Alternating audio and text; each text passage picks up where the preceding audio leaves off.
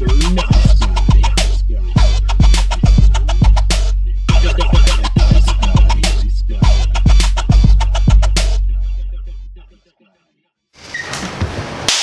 to another edition of Mr. Nice Guy. I'm Ben Slowey.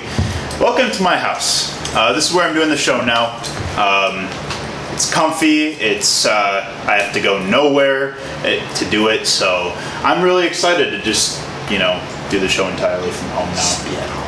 Yeah, it's very ideal. But uh, right now uh, on the show with me, I got uh, multi instrumentalist, hip hop, jazz fusion singer. Um, he's got a couple of songs that have come out uh, in the last couple months. Among them are um, Home, Long Ago, and his most recent one, which was Keep It Down. Keep It Down. That's right, yeah. Um, so I'd like to welcome Klassik to the show.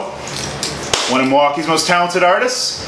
Oh man. Oh shucks. oh. Um, uh, welcome to the show, man. How are you today? Uh, I'm doing well. The weather is nice. Um, It's a little humid. little humid. Um, I've been kind of like looking at places. I feel like I move every year. Uh, I don't try to. It's just the way that. Anyway, so I've been doing that. I've been working on like the mixes for the album. I've been like Great. trying to run at least once or twice a week. Oh, nice. How's that going for you? So far, so good. Yeah, yeah. Uh, it helps. My cousin is in town. He's like a world traveler and like marathon triathlon Sure. doer. So like anytime he comes, like every morning, it's like seven o'clock. Ready to run? Uh, and most days I am not ready to run. Right. Uh, but I'm working on it. Yeah, no, I um, I have a gym membership that I'm currently freezing because I just have not fit time into like going to the gym or working out or doing anything. Um, and it's just it's it's too far of a walk. You know, Yeah, I yeah. should I should go on more runs, but I just it it hasn't really been as much of a priority to me. But I as it get, it's going to start getting colder in the next couple months, so I got to start making it a priority to exercise. Yeah, and I found I don't know if this is just me getting older or just uh, or just like trying to grasp like the trying to have like some type of physical activity every day. Yeah. Like I've been really big on like walks. Oh, yeah. Like, me and Yeah. My, me and my girl like like after we get off of work, like before we make dinner or after or something, we'll uh like I just like look at the Oh, house, yeah. totally walking around. We're like pretty close to the park. So yeah, like get a good walk in. Of course. Just just walk. Yeah. Like, get out. Get a walk. Yeah, right. Like literally, just you know, just take a stroll. I mean, I mean, I I'm glad you said that because walking is so therapeutic. It's very, uh, it's just a gentle way to admire your surroundings. Um, I'm just someone who's very like. Uh, perceptually stimulated like very easily like i just like to um, i love going on walks for that reason like admiring nature people watching you know just seeing what's going around in the neighborhood like i don't know it's it's it's kind of just a, a reminder of um, appreciating and enjoying the little things that kind of stuff but and you get some exercise out of it Yeah. Yeah, the part about the little things is important too. Yeah. Yeah. Cheers to that.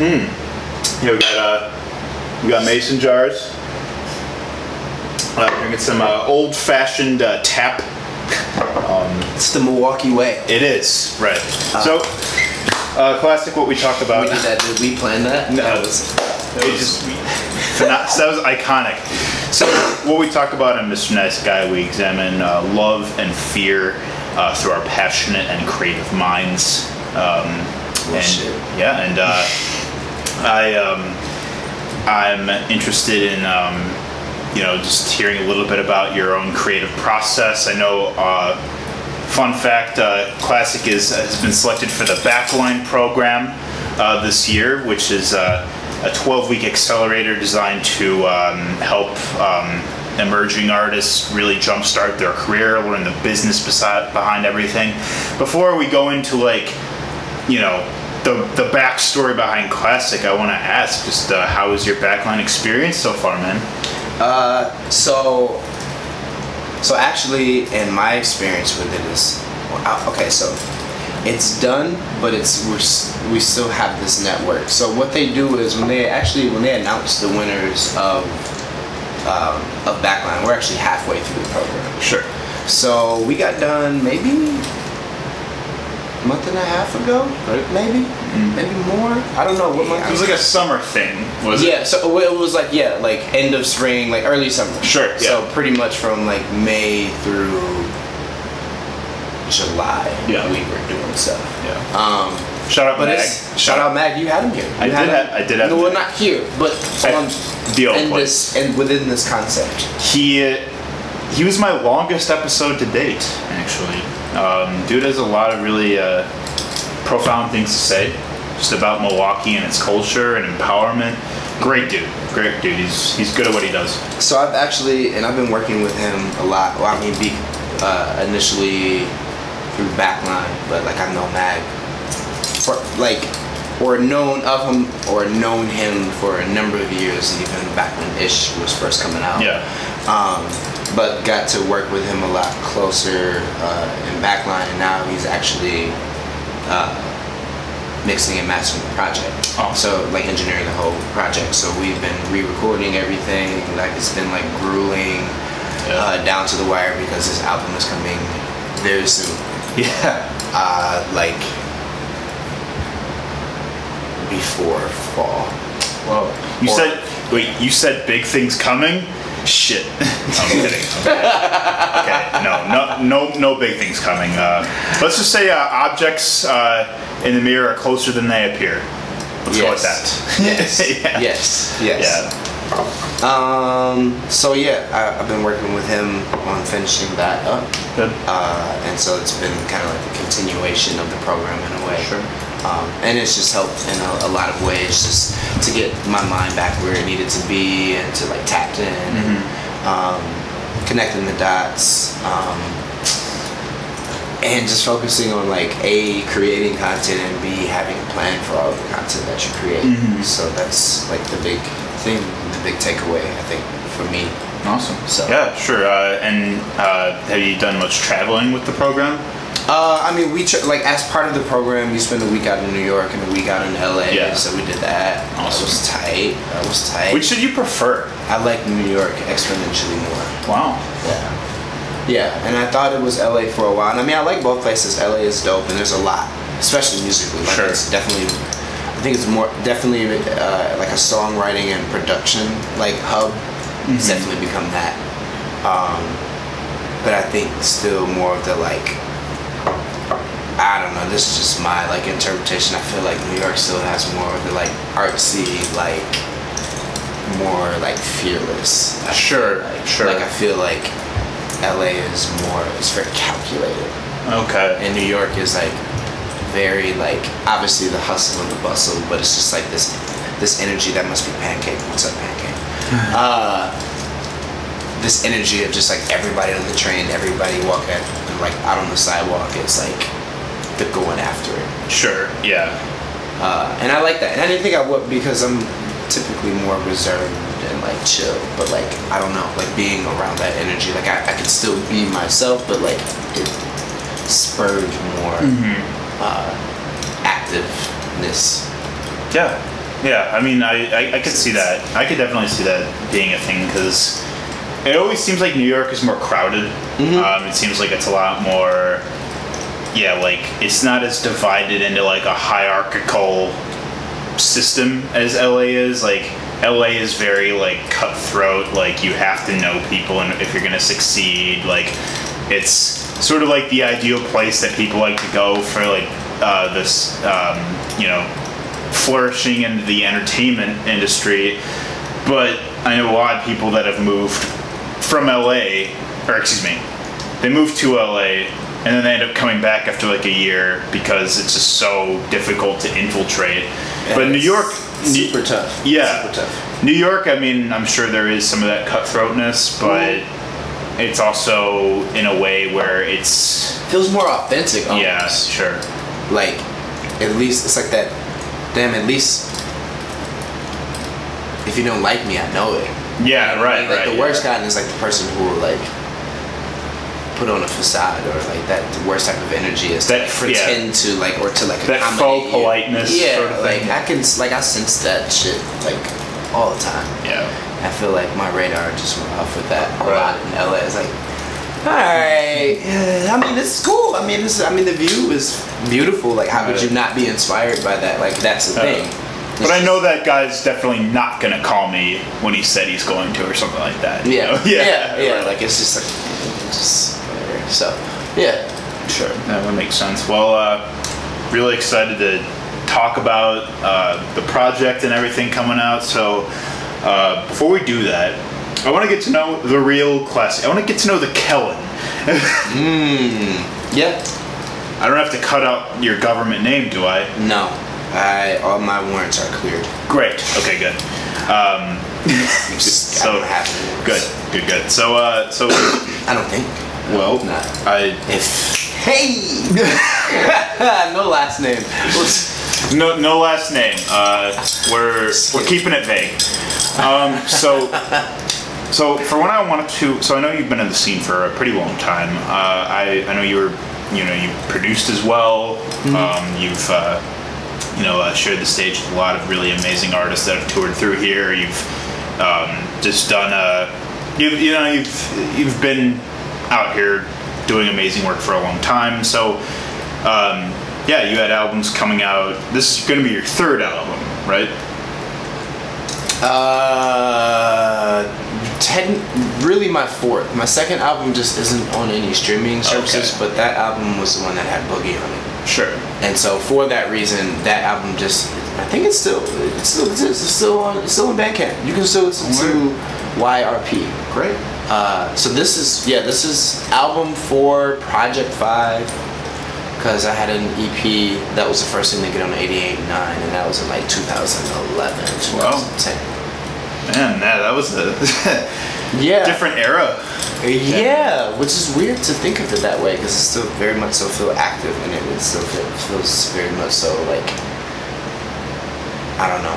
I feel like maybe the word active is stuck in my head because it's the name of a song, on the album, and it's like this.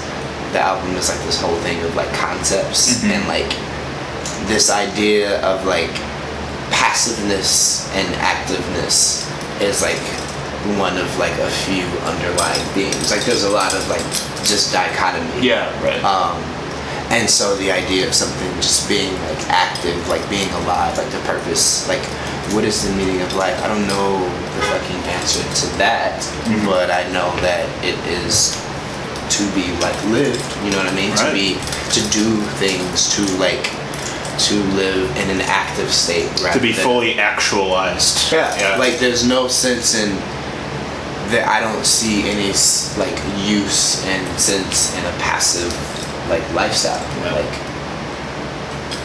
what are you doing? right, right, right, exactly. So yeah. I don't know why I went on that stint, but yeah, active. Yeah.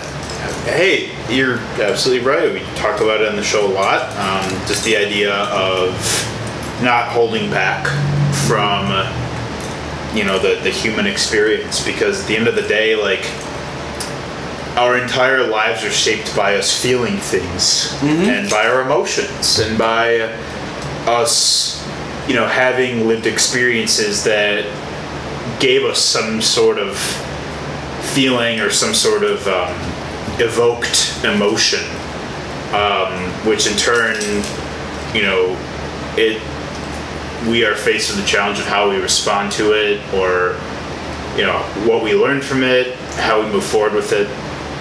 So, and you know, that's why a lot of people make art in the first place, whether it's a song or a movie or a painting or what what have you. Like, um, I guess, like, where do you really first start finding um, the craft of music um, as uh, as a, as an outlet for yourself? Because I know, I mean, I imagine you've been doing it for a better part of your life. Yeah. Um I started with music with the sax. Played the alto saxophone. I played sax too. Type. Yeah. That happens a lot too. Like I tell people and a lot of people are like, me too. Yeah. But like I, uh, I, I was pretty serious with it from like fourth grade through high school. Like I, I graduated from Milwaukee High School of the Arts, so uh, I studied jazz for basically all of school. Um, like my dad bought me my first saxophone, um, and uh, so I was like in music or like from that, and then I got into. Uh, a friend of mine gave me a copy of Sonic Foundry's uh, Acid 3.0, Wow. which is now owned by I think it's like a Sony dog now. It's like a desktop production thing. This is like early 2000s, 2002 probably.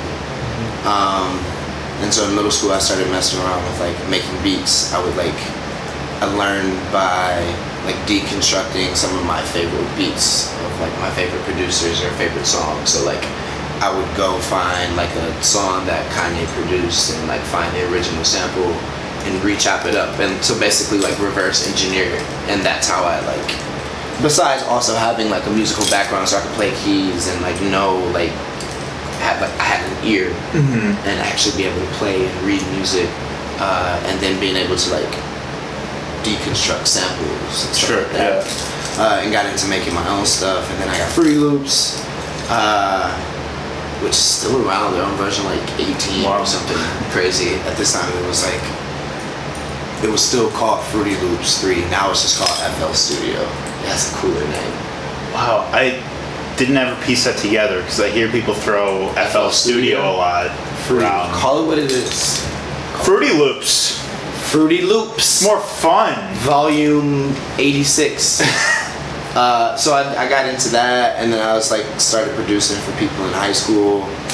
Like all the while still playing sax like traveling like i went to europe in high school playing jazz. So i went to like italy and uh, the netherlands. One of those like high school band trip sort of things, or? Kind of but it was like through myso jazz. So it was like an Okay. extracurricular thing. It wasn't like through Sure. the school directly. So like we had to like fundraise and like get out there ourselves. Mm-hmm. um, and um, so I did that. I did a year of college. In that year of college I was working on a project producing for this other MC from Chicago.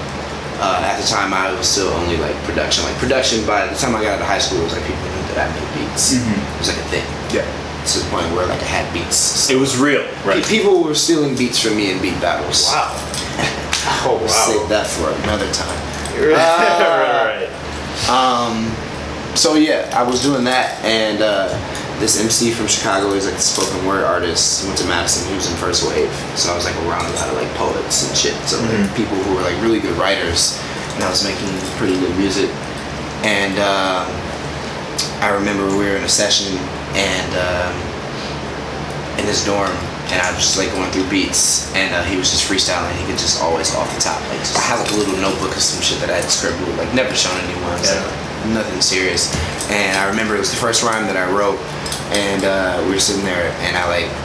I just got caught up in the energy. I was like, "Can I spit something that I wrote?" He was like, "Yeah, yeah."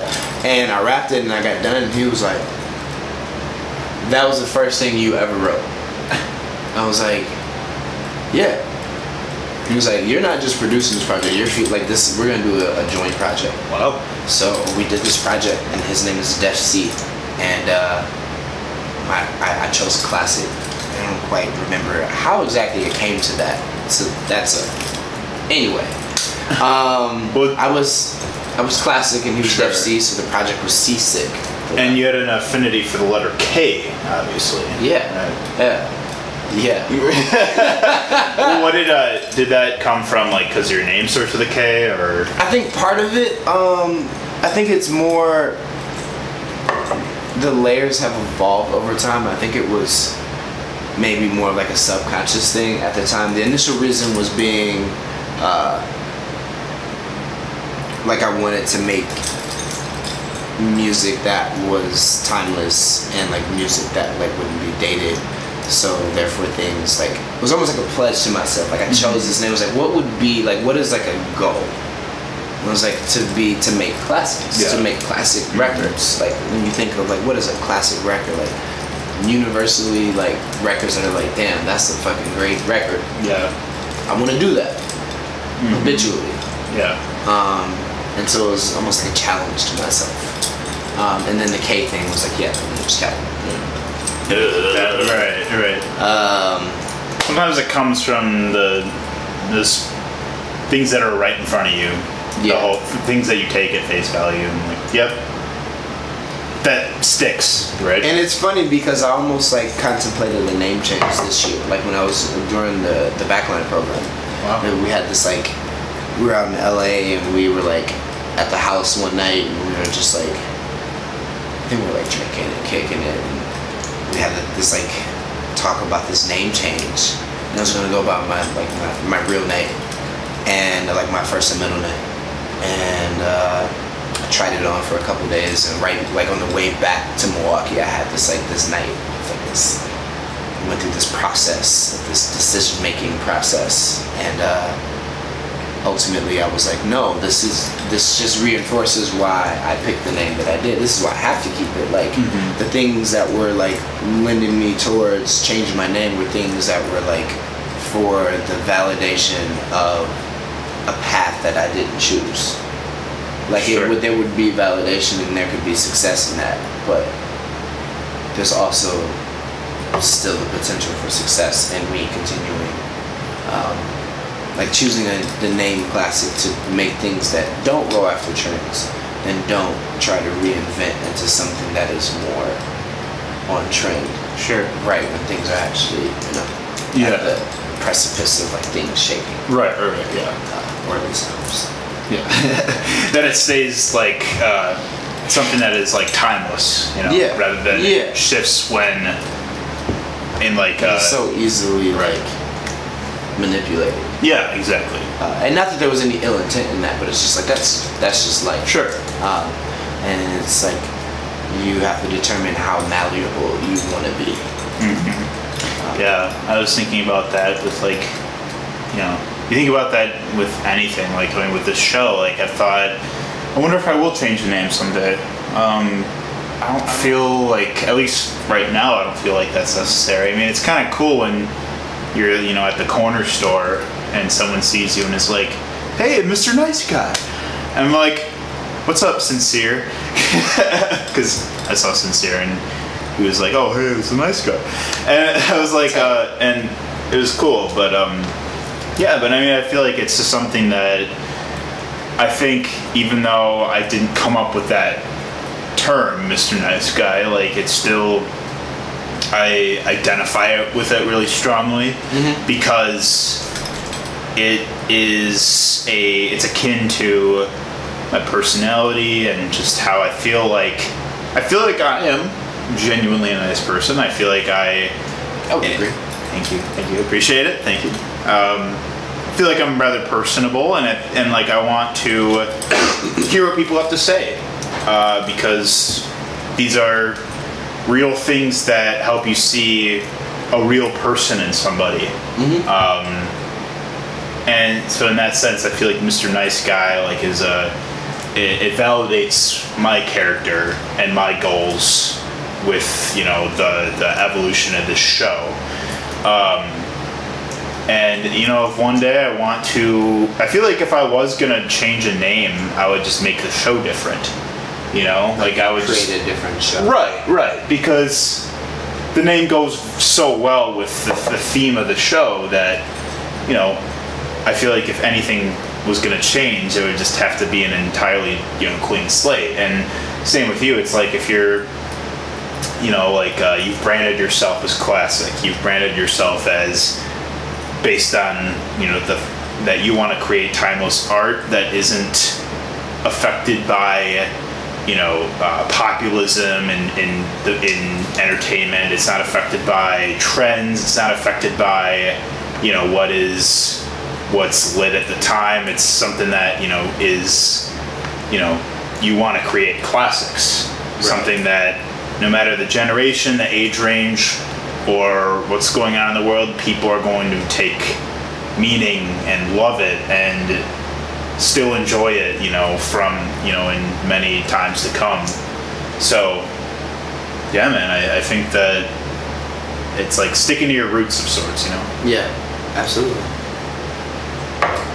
Yeah. Yeah. yeah. yeah. So, uh, anyway, so you did the collab tape, and then uh, what happened to be on that with uh, deciding your name and everything? Uh, yeah, so we did that, and um, we recorded the project. It never came out, uh, but that first rap I ended up using on my first album. So like it's actually in the world, like the first thing I ever wrote, which is cool. Well, Um, and then yeah, and we did our. I did my first performance as Klassik with Defcee at Madison. I went to Madison, well. and um, we performed at the Rathskeller opening for the Cool Kids. oh, cool. Uh, so this is like cool. this is May of 2008. Oh, wow. So Cool Kids are popping, like they're just Right. like they're like fucking the thing. Yeah. Uh, and so that was my first show. That was my first time rapping in front of people. It's insane. Uh, How old were you at the time? 19. 19. All right. It's kind of like I always think about where was I at that time, you know? Yeah, like I was dropping out of school. Like I went to I went to Madison and I dropped out after a year. Wasn't for you? No. The crazy thing, like I had a um, had a full ride scholarship. Um, and no offense to the university system or college, but for me, it was uh, it was the first time that I like I identified like depression. Oh shit, this is this is what this feels like. There was just a, the the environment was weird. Uh, I guess after having time to process it and like grow and figure out what all that shit was. Yeah. Like uh, there was like a predominant theme or like a feeling of like feeling invisible. Yeah. And then that led to like a lot of like very just shut in. Like I just wasn't going out. I just stuck with classes. I just I just didn't like anything about it. But Yeah. from that, I started writing and like making beats for myself, and, like Mhm. writing songs more, and then like and then I was just making beats when I was supposed to be in classes. Uh, so that was a good thing that came out of that. And then I did that show, and I was like, yeah, so this is what I'm gonna do. And uh, my mom was like pretty much behind it, which is crazy. Um, especially like with the full ride scholarship. Yeah. She know I didn't. I had mixed feelings after like the first semester. Like I wanted to go. She's like, you gotta at least finish the year and see how it is. And then I got halfway through like second semester and I was like, no, That ain't it. it ain't it. It ain't It it. wasn't it. And uh, so yeah, I dropped out and I just started making music and I put out the first thing three years later. Um, and then the first album came out a year after that. Um, yeah, and then it's just been stuff since then. Now it's been a little while. yes, yes, it has been. Yeah, About a decade run. Um, what was your first album called again? in the making. In the Making. Yeah. Well, that I feel like that Classic. speaks. In the making. Right, right. It speaks volumes to. It's kind of time. It was kind of cheap. Well, it, speaks. works. It does speak volumes to, I imagine, where you were in life at the time, and that you were, you did choose that path, or at Mhm. least that path chose you, sort Mhm. of stuff. Yeah. Yeah, it was very much. Yeah, it was.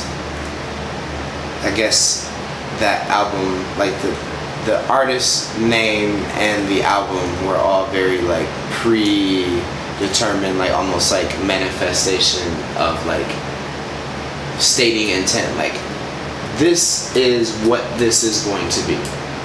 This is who I am going to be. I'm going to be Klassik, and that is what this is going to be. This is literally me in the making. This first project of these 17 songs. Yeah. Uh, but there were five before that. Like the EP before that was like very important as like a being on the radio and like people being like, oh, he's an artist, and like seeing me perform. Like 2010. Yeah. Sure.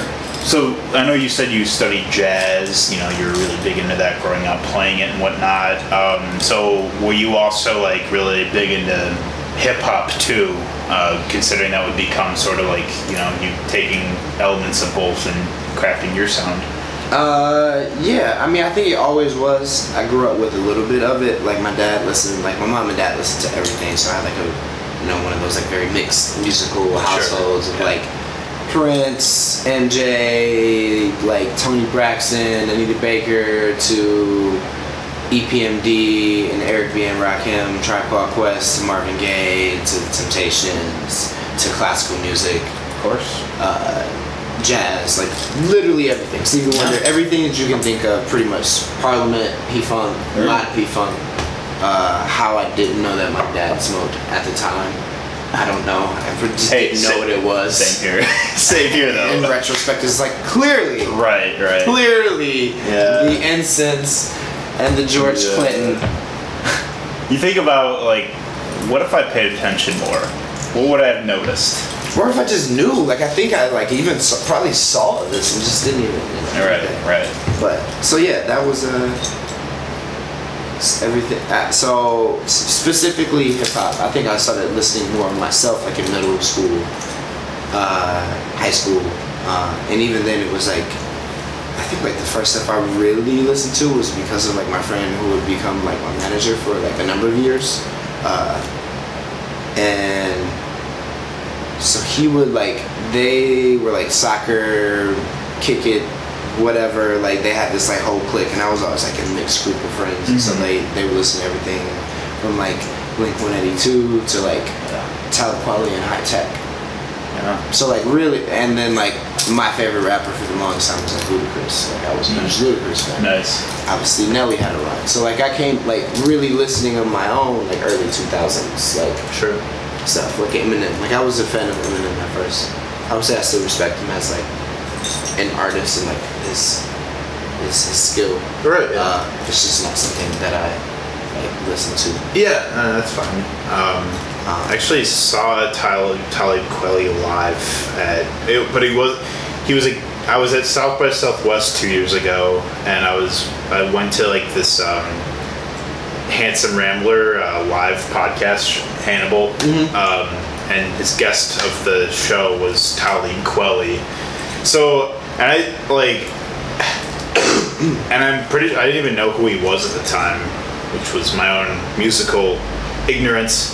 But, um, but uh, like he, yeah, he was a guest on the show, and like they were just. It was it was pretty funny. It was entertaining and stuff. He didn't perform any music or anything, but I'm like, oh, that was like one of the a hip hop great that I just saw, you know, and didn't realize it, but Six degrees of separation, more like three. My first Summerfest show was opening for him, right? Top Golden. Yeah. Yeah. What year was that? 2013. Well, Yeah.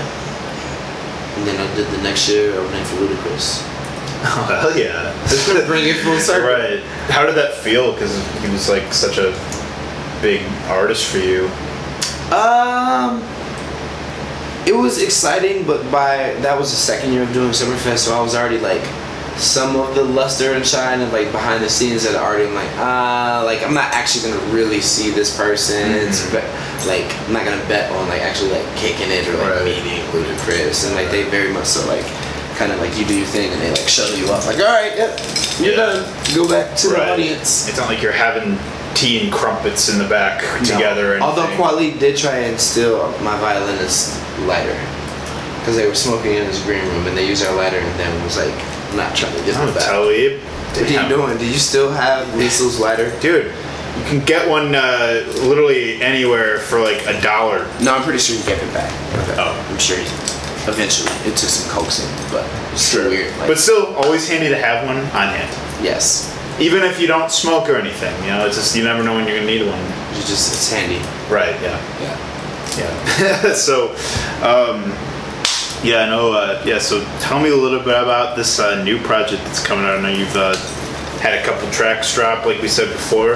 Um, yeah, my first time seeing you perform actually was at No Studios in February um, with uh, Miss Lotus Funk and Will Rose. Um, but um, yeah, dude, uh, I imagine you played some of the material that night that's going to be out, or I think so. Uh, so I do this weird thing too. I'm like now with the new album and like new stuff. Like I'm now I'm structuring like a new set. But for these past few years, like I, it's probably I can count on one hand in the past like three or four years of the times that I like planned a set. So with the beauty and like the the the machine that I work with that I've created like in my live set, which I like to call it like my little like satellite thing, uh, the things that I can do and create and like just the kind of ease kind of like opened up a new world. So like. To, like if someone like, oh yeah, that one show. Like, did you uh, do you remember your set list from that? Like, fuck no. Like I didn't pick one. Wow. I just like I'm just up there and I'm like I have the sessions up and I'm like I'm, I like I kind of go off the crowd. I kind of go off how I'm feeling. Like That's I'll do this. That's cool. That's interesting. So like so it's a way to like the live performance is very very important to me. Um, it's like a very important aspect I think of just being an artist. And some people are just better at being like better recording artists, like either or. Yeah. Like it's not very many that are both. Um, Sure. I like to think that I am, but I definitely like uh, definitely as a producer, and then like as a live performer, like those are things that I take very seriously, but like not too seriously to the extent that they're not fun. They're Right, right. They, like they're just a. It's like an unmatchable kind of high. Kind I of feel thing. that with this too. Like, Yeah. Very, very serious, but you can't. No point in doing it if you're not enjoying yourself. Right. You know. Right. So, uh, so yeah, I think I did some of the material. Going back, we've been re-recording everything, like all the vocals. I finished the album last summer. Last summer it was 16 tracks, uh, and I've been working on those group of songs, which are at one time probably upwards of like 30 over the that three four year period Yeah. from the last album because Seasons came out 2015, and that was my last official release uh, until Long Ago dropped. Like the album artwork on Seasons a lot. It's cool. Thank you. Shout out to uh, I think Sean did that. I think Sean was in Vegas or something. Shout out Sean In Vegas, in Vegas. in Vegas. Uh, Sean in Vegas. Yes. I feel like that could be like. Sean Smart. There, uh, he was also an MC and uh, and uh, higher education. Oh wow, cool. Yeah. Sure. Shout I feel like Sean Smart. Sean in Vegas sounds like it could be like some like weird like shoegaze band or something like that. Sean in Vegas. Yeah. I want to start like an alternate, like I want to start like a, a band. I want to keep doing my thing because they're oftentimes like with, I've always gotten, they're like, oh, why don't you do it with a band? But it's like I do do things with bands if like the occasion, Yeah. like requires it or like if you know it makes sense. Right. Like Brady Street, we did that with a band because it's just like outdoor stuff Mm-hmm. like that. Uh, but like with my setup, like it's I can still do just my setup and uh, still carry uh, Yeah. pretty well. But I um, feel like it all depends on the vibe of the, the, the fest. Uh, Yeah. Because I know you also did like the library loud thing recently. so that was uh, that was us doing American classics again. So we did it. We recorded it and did the live album last Oh, November. sure. Last last November, put out the album in February, and then the library had us come and do that show again. Oh, okay. So we just did. I did that show again. So Sure. it was me, uh, Sister Strings, and Nickel and Rose. But Mhm. instead of the Cactus Club show, they also did like sets. So like Sister Strings did a set, Nickel and Rose. This it was just strictly just like we're just doing American classics. Cool. Um, which is cool because that that thing is kind of like taken on like its own legs and like I can see that like there's some potential for it to like tour and do like some like gallery like cool Yeah. kind of stuff. Shout out Sister Strings and Nickel and Rose. Magic Family. We're actually getting it tatted. Really? Yeah. Can't tell you the location yet because first we're gonna get them and then we're gonna allow other people to get them. Just can't get them the same place. Hey, you can't disclose it all at once, you know? Magic it- Family Right. It's anticipation. um, cool. So, um, so it's like, how did you decide on the, like the ending track list? Because you were boiling it down from like 30 tracks. It's got to be Uh, take some time. really like to, like this past year this past year or two the process has been like a lot of the ones that were there were like oh there's like a chorus and like a sketch of a thing so i really just like it's weird like i just had to look at it very objectively and like and i like coax myself and like appease myself i've been like you could still maybe use these for something else Right. Yeah. uh, whatever I had to tell myself just to like detach. Yeah. Because it's like this really crazy attachment. Like you create this thing, you think that all of it is the greatest thing in the world. Oh yeah. Um, and so I'm trying to look at that objectively. Uh, it's just been like, all right, which ones are the furthest along? If, the, if there is something that isn't that far along, but I just feel very strongly about, then it's like, all right, well, if you finish it, record it. And that's how I got down to the 16. It was like, all right, well, these are the ones. Um, and a lot like a few new things got added by that point. Like that, the track list now has had things that were made like summer of last year. Yeah. Uh, but it also has things that were made three years ago. Sure. Yeah. Yeah. Um, so now it's down to I think twelve wow. Uh, which I feel pretty good about. And so we're about 75% done. It's kind of cool when it's like when there's such a long process because it's almost like it becomes a time capsule in like that span of time you've been working on material that might be from a completely different place in your life. Oh boy. yeah. Right. Yeah. and it's you know it, it gets uh, thrown in the mix with a bunch of shit that you could have come up with you know in the last couple weeks but all is part of the same puzzle i always thought that was super cool too Yeah. I mean, it's, it kind of just, especially when you're writing from, I don't know, if you're writing from personal experiences or writing from like an introspective place, which I think the best artists do, but not all artists do.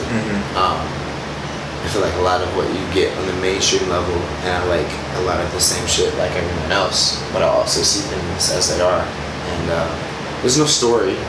You know what I mean? Like Right. songs, like there's there's no depth to it. It's just very just surface, right yeah uh, which is like I said, it's always been, I guess, to some degree, like pop music. yeah it's a lot of filler stuff or it's stuff that's But now it's like expanded so far. I feel like Yeah. now it's just like an overarching like mm. it's just lazy. A lot of it. A lot of, a lot of what's going on is just lazy. And it doesn't come off that way because we have so much technology. And technology has made it so Yeah. lazy. And so I feel one thing I've noticed in the past six months is really six months six to twelve months is like how convoluted the like music creation process has become, even with Mhm. just like all the technology. Like it's to be honest, I just really fucking hate it.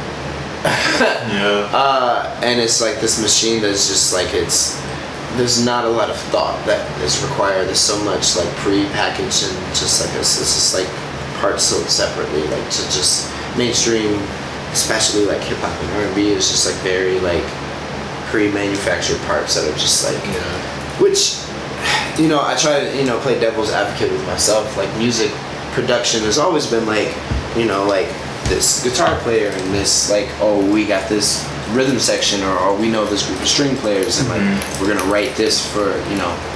So it's kind of that process except like with none of those musicians and just a folder. Yeah. Or like a plugin right yeah. So I think I feel like it's taken a lot of that excitement out of like the creative process because and to the point where I've seen people create that just like without that like what what would they? Like if I just sat this person down with like instruments or like keyboards like what would they do? Like Right, just yeah. analog shit. You know what I mean? yeah.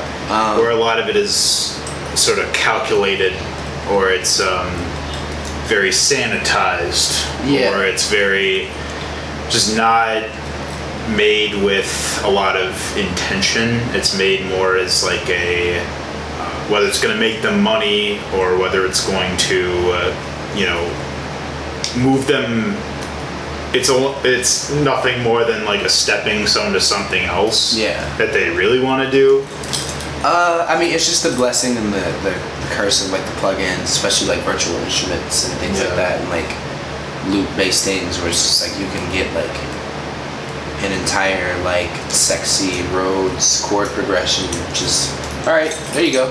right yeah And I mean, it's all like royalty-free stuff, so it's just like I mean, um, a lot of it is just like subscription service like a Spotify, like and that like like I totally I have one as well. Uh, I typically don't use any of like the melodic stuff because that's like the part that's like for me that's like well that's like the direction of like your whole song. So if like if you give that to just like something pre-constructed for you then it's like I mean yeah cool thing like you can make cool things and really dope things and that's how mm-hmm. a lot of the things that are like out are made. Oh, yeah. Of like yeah like it still take it, it is a skill to be able to still like a producer has to still assemble sounds but like it's just interesting that we like and traditionally, like a producer wasn't the one playing all the instruments. Like you think of like Quincy Jones, Quincy could play like a lot of instruments, but like on the records, like it's not Quincy Jones playing that, but like he's still the producer because he's still connecting like the musicians. So like, Yeah. it's like weird. Like in a way, we're getting, we are doing that, and I guess maybe it's maybe it's the nostalgia of the like me coming out of the like super producer era. Like I started making music when like the Neptunes and like Timbaland and people knew started really knowing who the producer was, who made the beat and the record, like greatly influenced like. Because a it was almost like a because they became brands. It became like oh you have a Timbaland beat, like oh you have a Neptune's beat, like oh you have a Just Blaze, like that that that became a thing, um, because they all had something that was like different and unique. Right. Yeah. Like they had a distinct sound. Yeah. It's like yeah. Like, like there's a lot of dope shit now, but it's like no, there's I don't know of to be honest like there's nothing I, I couldn't distinguish like I can't really like Yeah. listen to a lot of people's stuff now and be like oh this person made that Right. Th- because it's all sense. so Yeah. like which is cool like it, it's a greater pool of like the the end product you get cool things like there are Yeah. dope records that are musically dope but it's just like it's so detached now it's just like a cloud like, Well, that makes sense because it's like almost how you can pick, uh, you can pick out a song from who's singing it. You know, like you can you you hear a vocalist, you know it's them. You're like, oh, I know that's like. I know that that is Alex Turner's voice, or I know that's, um, you know, uh, Modest Mouse because I know what they sound like, or I know that's Interpol because I know them, or, you know, I, like, I feel like we have less of that now. Right, right. You know Adele's voice when you hear it. You know, uh, you know Nicki Minaj, Cardi B, whatever. Like you know any singer's voice when you hear it, and you're like, oh, that's them. But there's a lot of the times like there can be so many bands or so many artists that are also similarly like inclined with like their sound and their product that it's like it's hard to pick out the vocalist from just from hearing it. It's, you can't you can't pick it out. And I think from a producer's point, you know, you bring up a different avenue from that, where like, you know, you can't always like pick out. Yeah, like you said, you don't know. I mean, you, you can't- can't, always hear something and be like, oh, I know it's them because And- I know they made that. And like I said, like it's this is just I don't know, it's just me something that I've been trying to figure out, like what does that mean for like for my journey? Because I'm like now I'm like in this state of like, okay, things are kind of picking up. I'm still like really focused on the artist angle. And it almost feels like that was also another reinforcement, like, well I kinda have to because otherwise it's it's beautiful that there's so much collaboration, but there's so much collaboration. Like these things that are like with it's crazy like all these tools and it still takes there's still like three four five people on it like producing a track. Mm-hmm. Which is like like i don't know i'm torn with like i'm definitely all for the spirit of collaboration but like become like it just contributes more to like the detached. Now there's just like damn there's just so many hands in this that it's just like Yeah.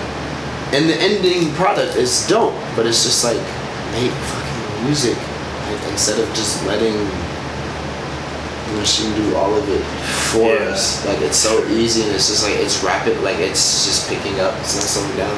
Yeah. Um, so I think that's why I have to keep being an artist too, because like only then, you know, I can just make the things that sound like me. So Mhm. like at I want it to always be like, oh, you hear this, like, oh, oh yeah, that's nice. Yeah. Right. Right. Yeah. It's pianos, it's tight drums, he's singing, Right. really high, Yeah. it's tight.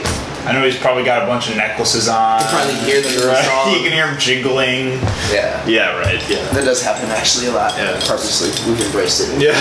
with the recording of the new album. So do you um so uh, like do you still do much producing these days?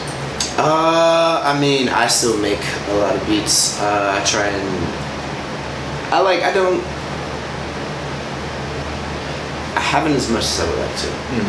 That's what I'm trying to say. Um. Yeah. Uh, I'm slowly getting back into trying to like produce more and like figuring out that beast of which I'm like separating myself from, but also like at the same time I'm like, well, I'm also gonna like throw my hat in too. Like, oh, you just need like pieces of things. Okay. Which is weird though, so I've been struggling with that. It's like I want to, I'm like I'm like playing like double dutch right now, like Yeah. because it's like being fully detached from something and be like, all right, this is just a thing, which is totally possible and I've got enough to do it. Mm-hmm. So it's really just like I should just do For it. sure. Yeah. Because like it's a good way to make money. Yeah. Absolutely. All right. Klassik. K in the front. K in the front and in the back. in the back. I like that. You pl- have you done that before? Yeah, yeah, yeah. Sure. Oh yeah. Hey, it's about the brand, right? Yeah. Uh, so Klassik. Tell me what keeps you up at night. Uh, what keeps me up at night? Um, crippling anxiety. Yep, that's real, right? what wakes you up in the morning? Uh, what, what wakes me up? Today it was um, well, my alarm, but uh, my roommate plays piano. Uh, yeah, she, she's a piano teacher, and uh, there's a student here at like 8 a.m. and I was kind of tossing and turning a little bit this morning because of that, but that's okay. It was time for me to wake up anyway. It's time to wake up. Right. What puts you to sleep though? Yeah. Uh, what puts me to sleep? Uh, um, Netflix and bong rips. Netflix and bong rips. That's an album title, I think. You know. Uh, That's PG, right? Right. Bong. Thanks for being on the show. Had a lot of fun. Uh, stay tuned for the new Klassik record coming out. Quiet, coming very soon. That's what it's called, Quiet. Thank you for watching, Mr. Nice Guy. We'll see you next time.